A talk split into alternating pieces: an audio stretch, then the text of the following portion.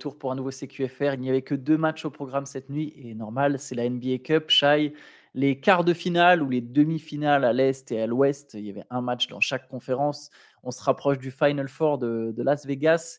Et parmi les équipes qui verront Vegas, il y a donc les Pacers qui ont battu les Celtics 122 à 112 et les Pelicans qui ont battu les Kings 127 à 117. Je te propose qu'on commence avec Indiana, avec le Prince Ali, comme ça que l'appelle Benjamin Moubèche, si je dis pas il, a, déposé, un, il a déposé les droits sur cette appellation depuis l'année dernière. On espère que ce sera lucratif. Tyrese Liberton qui a fait un très grand match. 26 points, 10 rebonds, 13 passes, 16 points en deuxième mi-temps. Euh, une action à 4 points incroyable, un panier à 3 points avec la faute alors qu'il y avait 105 partout. bref, il a été comme d'habitude le héros des Pacers, les, Pacers, les Pacers qui ont une vraie dégaine d'équipe de coupe et ils ont l'air déterminés d'ailleurs à gagner la NBA Cup. Ils n'ont toujours pas perdu. Euh, ils avaient gagné leurs 4 matchs de poule, ils avaient fini premier de leur groupe. Là, ils ont battu les Celtics. Je crois qu'après le troisième match déjà, à Liberton, il a dit ouais, nous on veut gagner, on veut gagner, euh, on veut gagner ce tournoi. Euh, tu l'as déjà répété souvent, c'est une franchise qui n'a pas de palmarès en dehors de, la NBA. Donc bon, voilà, il y a, y a, un espèce d'engouement, on l'a vu. Il y, y a une action, je ne sais plus qui met le dunk euh, en fin de match, c'est peut-être Nesmith, je ne sais plus qui met un dunk, mais du coup derrière il y a tout le banc des Pacers qui est à fond. On sent que eux avaient envie de gagner. Alors qu'à l'inverse, pour les Celtics, tu vois, ouais, pas sûr que c'est la même motivation. On sent que les remplaçants, euh, le, petit chèque de 500 000 dollars, ça, ferait plaisir quand même. Mais, euh, mais globalement, c'est quand même euh, là où c'est un succès, c'est que les, joueurs se soucient vraiment du match en question. On pourrait se dire, bon, tu sais, je reprends le parallèle de la Coupe de France, alors en, foot ou en basket, peu importe, mais où tu as des équipes pro qui jouent le titre ou, les, ou des Coupes d'Europe et qui prennent ça un peu à la légère et tout. Et, l'équipe qui est intermédiaire, là, ce sera en l'occurrence les Pacers, qui vit le truc à fond et qui vit ça comme une aventure. Euh, là, c'est un match à élimination directe. Les mecs sur le banc, et il n'y a pas que sur ce dunk. À chaque fois, tu sentais que les mecs ils étaient impliqués, que le public était impliqué. Il y avait une atmosphère de playoff, en fait. C'est en ça, d'un game set, je sais pas, hein, je sais pas si on peut aller jusque-là, mais pour une franchise qui, euh, bah, qui, qui, ne les a plus joués depuis un, certain temps, et Ali Burton a bien répété cette semaine que euh, en avait marre de perdre et qu'il voulait jouer les playoffs, bah, ça ressemble un peu à cette atmosphère-là.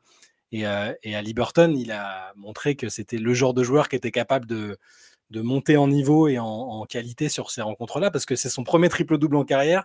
Il était censé être un peu blessé, incertain. Et voilà, la manière dont il prend les choses, euh, les, choses à son compte, c'était magnifique. Moi, je, la saison qu'il est en train de faire, j'arrête pas de le dire, pour moi, c'est un candidat MVP. Il faudrait juste que les Pacers grimpe un petit peu dans le, classement encore et que ce soit euh, constant. Mais euh, j'adore sa saison, j'adore le joueur qui est, qui, est en train de devenir et qui, qui est déjà devenu quelque part. Hein, mais ce qu'il est en train de faire, c'est. Je, je, redis encore ce que j'ai dit hier, euh, je crois que c'est dans le podcast. Je, je, m'avance peut-être beaucoup, mais je pense qu'il a le potentiel pour être le meilleur joueur de l'histoire des Pacers. Ce serait beau, ouais, s'il y reste. Il a que 23 ans, hein, Ali Burton. Hein. Il a que 23 ans pour un joueur. Bon, alors il va sur ses 24 ans, mais pour un joueur, c'est vrai qu'il a été drafté en 12e position. On en parlait dans le podcast d'hier, que je vous invite à écouter, podcast qui est dédié aux au Golden State Warriors. C'est vrai qu'il y a des joueurs sous prétexte qu'ils ne sont pas freshmen, qui ne font pas qu'une seule saison à la fac, qui sont draftés un peu plus loin. au final, il est encore jeune, Annie Burton, il continue de progresser. On est sans doute pas. Il est sans doute. Enfin, tu vois, il n'est pas à son pic, quoi. Il y a encore euh, il y a encore de la progression à venir, peut-être sur des plus petits aspects. On voit déjà le joueur euh, plus ou moins qu'il est, mais il y a encore une progression. Et, ouais, c'est vraiment un joueur intéressant. C'est un leader. L'impression que cette équipe d'Indiana, elle est à son image. C'est ça qui me marque le plus, c'est que jeune joueur comme ça, et déjà ta franchise, elle te ressemble. Enfin, ton équipe, plutôt ton groupe te ressemble. Suite, c'est une équipe, on l'a répété, c'est la meilleure attaque de la ligue sans avoir un gros scoreur. Euh, à chaque fois, il y a, à chaque soir, il y a plein de mecs qui cartonnent. Là encore, il y a 7 joueurs pardon, qui mettent 10 points au plus. Euh, ils finissent très fort le match d'ailleurs. Sur un 16-6, il y a un 9-0 à un moment. Mmh, euh, je me souviens plus, c'est un 16-6 exactement, mais pour aller taper Boston, Boston qui jouait sans Porzingis, mais fort quand même. Il faut, aller chercher. Il y a eu 32 points de Tatum, 30 points de Brown, et tu vas battre la meilleure équipe de la ligue. Non, chapeau. Il y aura une demi. Pardon, vas-y. Non, non, non, ce qui est intéressant, euh, bon, alors pour Boston, on pourra y revenir. Sans Porzingis, euh, le visage est un peu différent et on peut se demander déjà, est-ce que si, par, euh, si par malheur il venait à manquer des matchs ou être blessé en playoff comme ça lui est déjà arrivé, est-ce que cette équipe peut surmonter, peut être vraiment aussi forte et ambitieuse sans Porzingis? Mais moi, je voulais revenir juste sur les Pacers à Liberton. sur le fait que bah, c'est un, franchise, un franchise player un peu d'un genre particulier parce que, comme tu l'as dit, c'est pas un énorme scoreur. il est quand même assez altruiste. Il, il cherche plutôt l'efficacité dans, dans, en attaque. Et c'est un modèle que, que j'aime bien. Et voir une équipe grandir avec un joueur comme ça, qui est, bah, qui comme tu l'as dit, voilà, qui va pas prendre 35 shoots par, par rencontre. Moi, moi, moi, ça me plaît bien. Et les voir aussi décomplexés contre Boston, c'était un régal. Quoi. Bah, D'ailleurs, hier, il perd pas de ballon. Hein. 13 passes décisives avec zéro ballon perdu. Euh, euh, Indiana, c'est une des équipes qui, qui, qui, perd le moins de ballons par match, alors que c'est une, une, équipe qui joue super vite.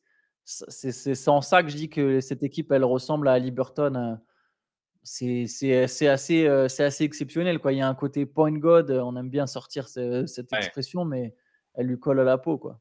Ouais. moi, c'est le moment que j'ai. Pour finir sur lui, mais le, ce, ce, shoot dont tu parlais tout à l'heure, l'action l'action à 4 points, là, et derrière la réaction, genre, moi, j'aime bien le.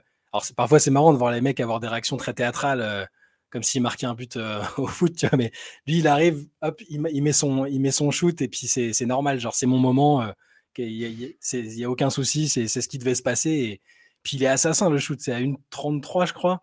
Ils sont, à, ils sont égalité, euh, action à 4 points. Derrière, euh, ils ont, derrière, ils ont déroulé. Donc, euh, voilà, on va encore dire du bien de Tyrese Halliburton. J'espère que ça va continuer pour lui comme ça. Et, alors, ouais, l'histoire du MVP, on verra dans la prochaine MVP race. Hein, mais il, il, faut, il faudra un tout petit peu plus au classement pour Indiana. Mais je, voilà, c'est un régal, cette équipe et ce joueur. J'ai déjà vu des comparaisons entre ses stats et celles de Stephen Curry sur sa première saison MVP, même si je pense que ça n'a absolument aucun sens de comparer Déjà, c'est plus tout à fait la même époque, même si c'était il n'y a pas si longtemps. C'est pas le même nombre de possessions jouées, c'est pas les mêmes contextes, c'est pas les mêmes équipes.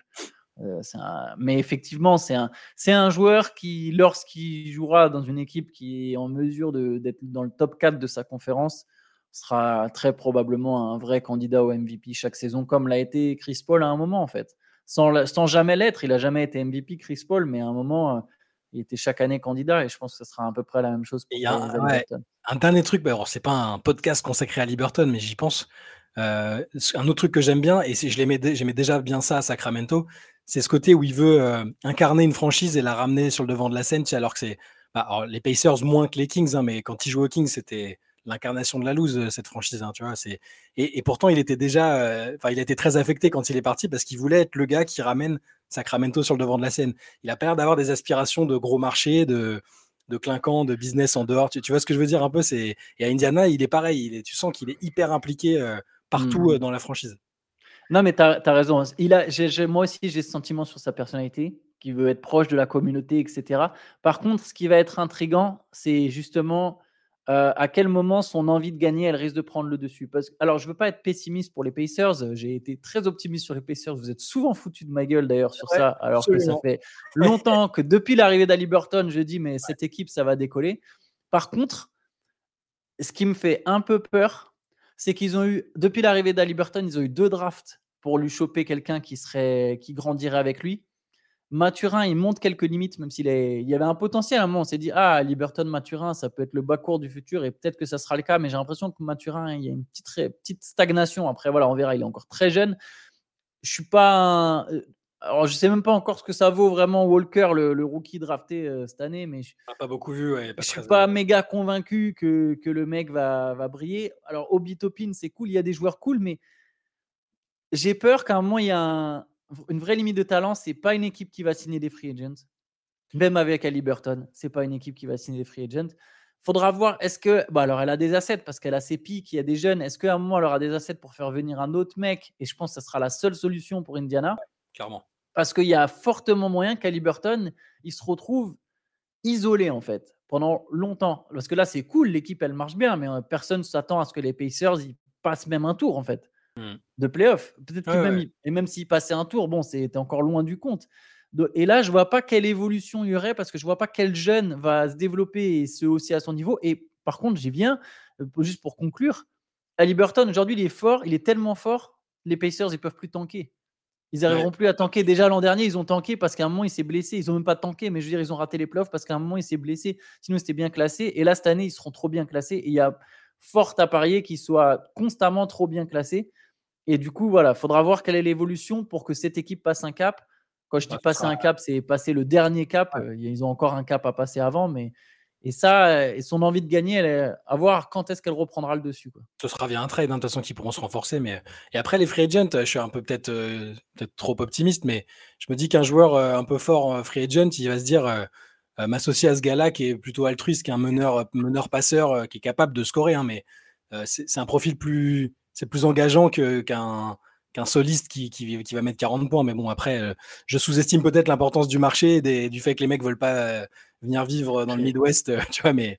Puis pour les stars, il y a, pour, les stars, il y a plus de free agency. Oui, voilà. ce sera via un trade. Euh, et ils ont quand même des atouts pour faire un trade ça, dans l'avenir. Ça, ça, ça, on peut pas leur enlever. Euh, ça va être, c'est une équipe intéressante. Il faut, fallait vraiment monter dans le wagon assez tôt. Tu as raison. Et, et je t'accorde que tu nous avais prévenu et que c'était une des équipes même que tu souhaitais pour Wembanyama. Ouais. et c'est vrai que ça, ça, aurait, ça, aurait, été cool quand même. Mais bon. Mais justement, exactement pour ce que je viens de dire, de se dire, bah, là, tu as un deuxième mec qui grandit et tu as, un truc, ça peut être euh, très très intéressant. Après, bon, Mbanyama est très bien à San Antonio, je pense. Mais les Pacers auraient été plus compétitifs, d'ailleurs, évidemment, que les, que les Spurs dès cette saison. Après, est-ce que les Pacers auraient su développer on, verra, l'avenir nous le dira. Euh, l'autre match, c'est donc la victoire des Pelicans à l'extérieur sur le parquet des Kings, 127 à 117. 30 points de Brandon Ingram qui en a marqué, je crois, 17 en deuxième mi-temps. Mm. qui a compensé le petit match au scoring de Zion. Zion 10 points, mais 6 rebonds, 6 passes, 3 interceptions. Euh, voilà, victoire des Pelicans. Ils ont creusé l'écart dans le deuxième quart-temps, notamment grâce au banc. Un très Murphy, très bonne rentrée, 16 points. Alvarado aussi eu son impact. Euh, et derrière, ils ont su tenir. Et ouais, petite surprise quand même, parce que pour aller gagner à Sacramento sur un match de coupe, on imaginait bien Sacramento être un peu aussi une équipe de coupe. Et au final, Sacramento qui est toujours un peu irrégulier, c'est un choc entre deux équipes irrégulières, New Orleans et Sacramento. Exactement, on pensait que ce, Sacramento euh, passerait probablement parce que bah, ils avaient mis les petits plats dans les grands aussi. C'était comme une rencontre de playoff. Ils avaient sorti tout ce qu'il fallait au niveau de l'atmosphère, de l'ambiance. Euh, euh, ils, sont, ils sont un peu passés à côté. Leur entame, elle est su. Enfin, ils font un, un, énorme début de match. Ils, cartonnent les Pelicans. ils mènent 32-17 à un moment et ils se mangent un, run derrière. Et ils sont plus jamais. je les ai plus jamais retrouvés dans le match après. ça a été, ça a été compliqué. Et les Pelicans, à contrario, même sans un Zion très très. Enfin, il a été discret. Hein, euh, on est obligé de, dire ça. Je n'irai pas jusqu'à analyser le truc comme Barclay, euh, Charles Barclay et Kenny Smith. Je sais pas si tu as vu après. Là. Oui, j'ai vu ça. on, peut on, peut citer. Tu peux citer ce qu'a dit Barclay. Alors, je crois que c'était à la mi-temps. Hein, où, euh, c'était une pause en plateau et en gros, les deux ont dit non, mais il est, il est hors, de forme, donc sous-entendu en surpoids, il court pas, il joue tout sur le talent et c'est ça, ça peut pas le faire quoi. alors à la décharge de Zion, c'est le premier match que, que, Barclay regardait en entier des Pelicans cette saison. Euh, Zion, a été, Zion a été bon la plupart du temps. Après, ce c'est pas incompatible avec le fait d'être hors de forme et de jouer au talent, tu vois. Donc, euh, je, ne sais pas, ça, me paraissait un peu, un peu fort, mais toujours est-il que c'est pas Zion, effectivement, qui a été bah, l'élément moteur de l'équipe. Brandon Ingram, quand il est à ce niveau-là, c'est un régal aussi. C'est, vraiment un super joueur. Ça fait plaisir de le voir à ce niveau-là après le espèce de catastrophe qui a été pour lui la Coupe du Monde où, euh, où il était pas dedans, où il jouait pas ou peu. On se demandait un peu ce qu'il faisait là. Et les autres aussi ont assuré un Herb Jones qui, en plus d'être un défenseur monstrueux, est capable de te mettre 23 points comme cette nuit. Euh, Valenciunas, outre son, son embrouille avec euh, Trey Lyles, qui a essayé de lui mettre une patate par derrière, c'est un peu audacieux. Valenciunas, c'est pas le mec avec lequel j'irais m'embrouiller, je pense directement, ou auquel j'essaierais de mettre une droite par derrière. Euh, mais Valenciunas a été bon quand même aussi avec, euh, avec 18 points. Et les Pelicans, euh, bah, c'est une, une, belle opération et une, et une petite surprise quand même. pour Zion, alors, son... ce qu'a dit Barclay, bon, Zion qui joue 18 matchs, c'est pas un Zion complètement hors de forme déjà, ou même s'il est hors de forme et qu'il arrive à jouer 18 matchs, euh, c'est déjà une bonne nouvelle pour ta franchise. Et quelque part, si c'est juste être hors de forme, ça veut dire qu'à force de jouer des matchs, il va se mettre en forme euh, et que tu peux te dire que le meilleur est à venir, sachant qu'il tourne déjà à plus de 23 points par match. Euh. Enfin, il est déjà percutant. Par contre, il y a un autre truc qu'il a dit à la fin du match, Barclay, que j'ai trouvé un, peu plus intéressant déjà, c'est qu'il dit que Zion, c'est le facteur X en fait pour les Pelicans. Genre, tu vois, tu as Ingram, il sera toujours là. Tu as le banc, ils ont quand même de la profondeur, etc. Il y a McCollum qui est très sérieux. Et puis, tu as des matchs où Zion, il va briller. Euh, et généralement, il y a quand même plus de matchs où Zion brille que l'inverse. Mm. Après, c'est vrai que cette équipe est encore un peu irrégulière du côté de New Orleans. Zion est, peut-être pas encore en mode dominateur comme il a pu l'être. Il y a eu un stretch de match, Je crois que c'est sa deuxième saison. Alors, du coup, je m'y perds parce que je le joue tellement. Ouais, c'est est All-Star, quoi. Ouais, il y a eu un moment où là, quand il enchaînait les matchs, c'est pas juste il était bon, c'est ça avait vraiment un impact sur les résultats des Pelicans. Quoi. Ça, ça, ça surélevait la franchise. Là, c'est pas encore le cas, mais bon, voilà, il y a quand même beaucoup de talent, beaucoup de profondeur dans cette équipe. Elle, va, elle va jusqu'à la fin, elle sera en course pour les playoffs. À voir ce que ça donne avec Zion, à voir s'il a vraiment il y a toujours, avec lui, il y a toujours ce, truc de est-ce qu'il a vraiment envie d'être là? Il y a eu, voilà, il y a eu des rumeurs qui ont été relancées parce qu'après le match contre les Bulls, il parlait avec un assistant. On n'est pas exactement sûr de ce qu'il dit, mais il y aurait une conversation. Euh, moi, je la trouve tirée par les cheveux. J'ai du mal à y croire. en mode, euh, ça a l'air un peu euh, genre, on, se fait, une blague. Bon, alors, quand est-ce que tu viens jouer avec nous, avec Lavine et tout? Enfin, je, Moi, j'ai pas. En fait, c'est lui. Non, ce qui est, ce qui est perturbant, c'est que c'est lui qui démarre le truc. Ouais. C'est pas l'assistant, c'est lui qui aurait démarré le truc en mode euh, ouais, euh, ah, j'ai envie de jouer aux Bulls et ah, quoique tu me mets le doute maintenant, je me souviens plus trop. plus, je, je, je ton, le, dire une bêtise. Le ton général de la conversation me paraissait pas, ça paraissait pas être un truc euh, genre où il se cache en secret pour dire bon, quand, quand est-ce que vous faites un move pour moi, ouais, là. On va pas sur, là pour le coup, faut pas suranalyser, je pense je suis d'accord avec toi. C'est pour ça que j'ai dit c'était très tiré par les cheveux cette rumeur, mais effectivement, par contre, je me souviens même plus si c'est vraiment lui. C'est vraiment lui, c'est peut-être l'assistant en fait qui commence mais à. Ça n'enlève rien au fait qu'on se pose toujours la question de quand, quand ça va pas ou qu'il est blessé ou quoi. Est-ce que c'est vraiment l'endroit euh, dans lequel il a envie d'être ou est-ce que c'est juste sa personnalité, euh, quelle que soit l'équipe dans laquelle il joue, est-ce qu'il est un peu détaché euh, tu sais, Quand il n'était pas là, bah, il n'était pas trop autour de l'équipe pendant un temps. Il était un coup à Portland, un coup il était retourné en Caroline du Sud. Enfin, on, ça, on ne sait pas, mais le seul moyen d'y répondre, c'est qu'il soit présent en playoff et qu'il soit le, joueur dominant qu'il est capable d'être. Et après, bah, les, remarques de Kenny Smith et de Charles Barkley, on, verra aussi ce qu'il en est parce que Barkley dit bien qu'il est quand même, ce, sera quand même, il fera dans tous les cas une belle carrière selon lui, mais qui peut être un joueur spécial si euh, s'il a un Moses Malone euh, que, lui a eu, qui lui a dit, euh, ah gars, t'es gras et t'es hors de forme et t'es paresseux, il faut que tu fasses quelque chose et ça a été un déclic je pense qu'il y a des gens quand même qui ont, qui, qui, euh, entre les médias, les réseaux sociaux et tout, je pense que Zion a bien compris que sa condition physique euh, intéressait les gens. Euh, mais bon, en tout cas, on a envie de voir un Zion présent sur le terrain, en playoff, parce que c'est une équipe qui, a quand même un gros potentiel et qui est capable de faire des choses entre Ingram et les joueurs autour, plus Zion, c'est quand même sympa les Pelicans sur le papier. Ouais, sur le papier, c'est cool. Il faut déjà qu'ils s'y qualifient hein, pour les playoffs. Alors, je, pense qu'ils ont leur chance, hein, mais c'est n'est pas, pas donné, c'est pas quelque chose de donné. C'est vrai que du coup, il va falloir qu'ils puissent continuer d'enchaîner les matchs et que les Pelicans continuent de gagner. Bon, maintenant, ils auront euh, éventuellement un petit trophée. Euh, enfin, ils jouent pour un petit trophée, euh, voilà, la NBA Cup. Pelicans joueront le vainqueur du match entre les Suns et les Lakers. Moi, j'ai dit que je voyais bien les Suns aller au bout. C'est vrai. Je pas surpris qu'avec Devin Booker, ça aille au bout les Suns. Mm. Euh, et les Knicks joueront les Bucks. Donc, le vainqueur jouera ensuite les Pacers. Les demi-finales sont prévues à Las Vegas le 7. Donc, le 7, c'est dans la nuit de jeudi à vendredi. C'est ça. Si je dis pas de bêtises. Et ensuite, finale le 9, dans la nuit du coup de samedi à dimanche. Ça va être sympa quand même. pour, finir, c'est vraiment le, format. On, pouvait douter hein, une coupe, un truc en milieu de saison. L'intérêt, est-ce que les joueurs s'en soucieraient bah, Quand même, globalement, les joueurs ils se sont impliqués dans cette euh, coupe-là. on pense qu'on veut des parquets, de tout le barnum autour, mais c'est j'aime bien. Les matchs ont été disputés, c'était intéressant.